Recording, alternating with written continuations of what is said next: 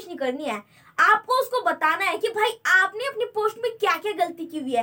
क्या क्या मिस्टेक आपने किया और आप उसको कैसे और ज़्यादा अच्छा बना सकते हो? कैसे आप अपने सोशल मीडिया को और ज़्यादा अच्छा कर सकते हो?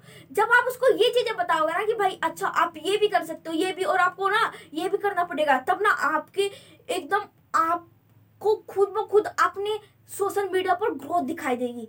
जब आप उसको एजुकेट करने की कोशिश करते हो ना तो वो आपको क्या बोलेगा? कि भाई ये चीज़ें मेरी समझ में नहीं आ रही है। इससे तो अच्छा ना आप ही कर दो मैं आपको पे कर दूँगा।